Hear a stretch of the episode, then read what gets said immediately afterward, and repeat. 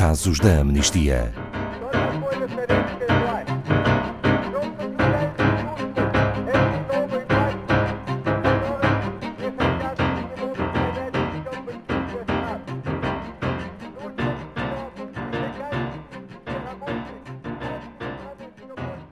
Protestos em massa abalaram a região do Médio Oriente e do Norte de África ao longo de 2019, com destaque para a Argélia, Irão, Iraque, Líbano e os territórios palestinianos ocupados.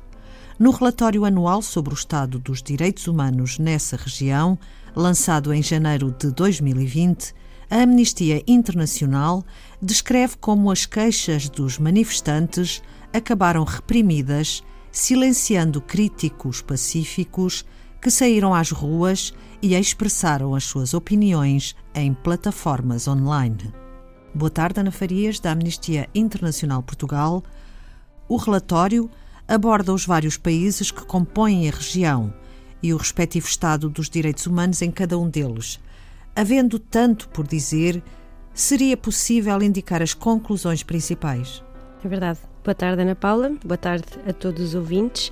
Antes de mais, dizer que este relatório pode ser consultado no nosso site, em amnistia.pt, e para quem estiver interessado poderá lê-lo na íntegra, porque seria impossível abordarmos aqui todos os temas. Podemos destacar que ao longo de 2019 verificámos de facto que houve uma determinação arrepiante para esmagar protestos, sobretudo através do recurso à violência por parte das autoridades de cada um destes países, e em toda a região do Médio Oriente e do Norte da África, as autoridades adotaram uma série de táticas para reprimir estas ondas de protesto, prendendo de forma arbitrária milhares de pessoas e, até em alguns casos, recorrendo a força excessiva e até letal. Pode destacar algumas situações? Sim, uh, trouxemos vários exemplos de vários países, uh, são vários os casos, como referi, que vão desde a violência física à dissidência online. Em primeiro lugar, no caso do Iraque, pelo menos 500 manifestantes morreram, vítimas de disparos com fogo real, ataques de atiradores especiais e granadas de gás lacrimogéneo lançadas a curta distância. Já muito perto, o Irão, temos informações credíveis que indicam que as forças de segurança mataram mais de 300 pessoas e feriram milhares em apenas quatro dias, a que se seguiram depois protestos contra o aumento nos preços dos combustíveis. Depois, eh, em Israel e nos territórios palestinianos ocupados, temos a informação de que mulheres palestinianas protestaram contra a violência de género e a ocupação militar israelita, e por sua vez em Gaza e na Cisjordânia, dezenas foram mortos durante as manifestações. Já na Argélia e no norte da África, há protestos em massa que levaram à queda do presidente Abdelaziz Bouteflika após 20 anos no poder. As autoridades tentaram limitar os protestos através de tensões arbitrárias, em massa e acusações na justiça contra manifestantes puramente pacíficos.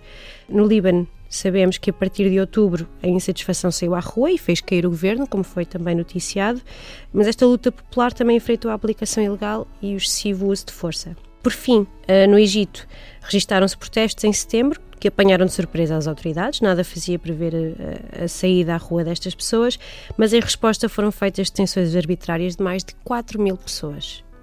E quando referimos a questão da dissidência online, estamos a falar de, das aplicações de troca de mensagens que todos utilizamos e que deixaram de funcionar na tentativa de impedir novos protestos. As autoridades egípcias também recorreram à censura de páginas, nomeadamente as de notícias, e o mesmo foi feito por responsáveis palestinianos. Ana Farias, apesar das fortes medidas de repressão que indica no relatório, as pessoas vão à rua na mesma. É verdade, em defesa da sua liberdade.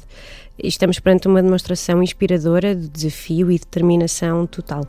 As pessoas nestes países foram de facto para a rua, em muitos casos arriscando a vida, como referimos, simplesmente para exigir os seus direitos humanos, a sua dignidade, a justiça social ou o fim da corrupção. Os manifestantes provaram que não são intimidados e obrigados ao silêncio pelos seus governos. Há sinais positivos de mudança registados em 2019? Sim, Uh, há sempre espaço para esperança. Por exemplo, o Tribunal Penal Internacional abordou os crimes de guerra cometidos nos territórios palestinianos ocupados, defendendo a abertura de uma investigação para acabar com décadas de injustiça. Por outro lado, na Tunísia, a Comissão da Verdade e Dignidade publicou um relatório e 78 julgamentos foram iniciados em tribunais criminais num processo verdadeiramente inovador de responsabilização por abuso do passado.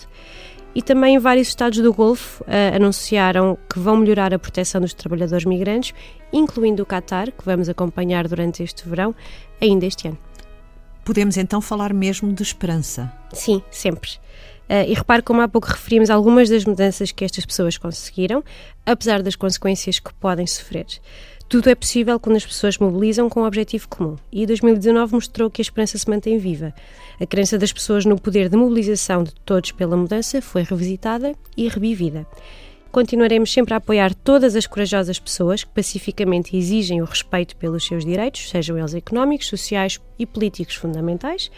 E por isso convidamos todas as pessoas a juntarem-se a nós para chegarmos ainda mais rápido às restantes vitórias que tanto aguardamos. Podem ir ao nosso site amnistia.pt para saberem o que podem fazer. Obrigada, Ana Farias, da Amnistia Internacional Portugal.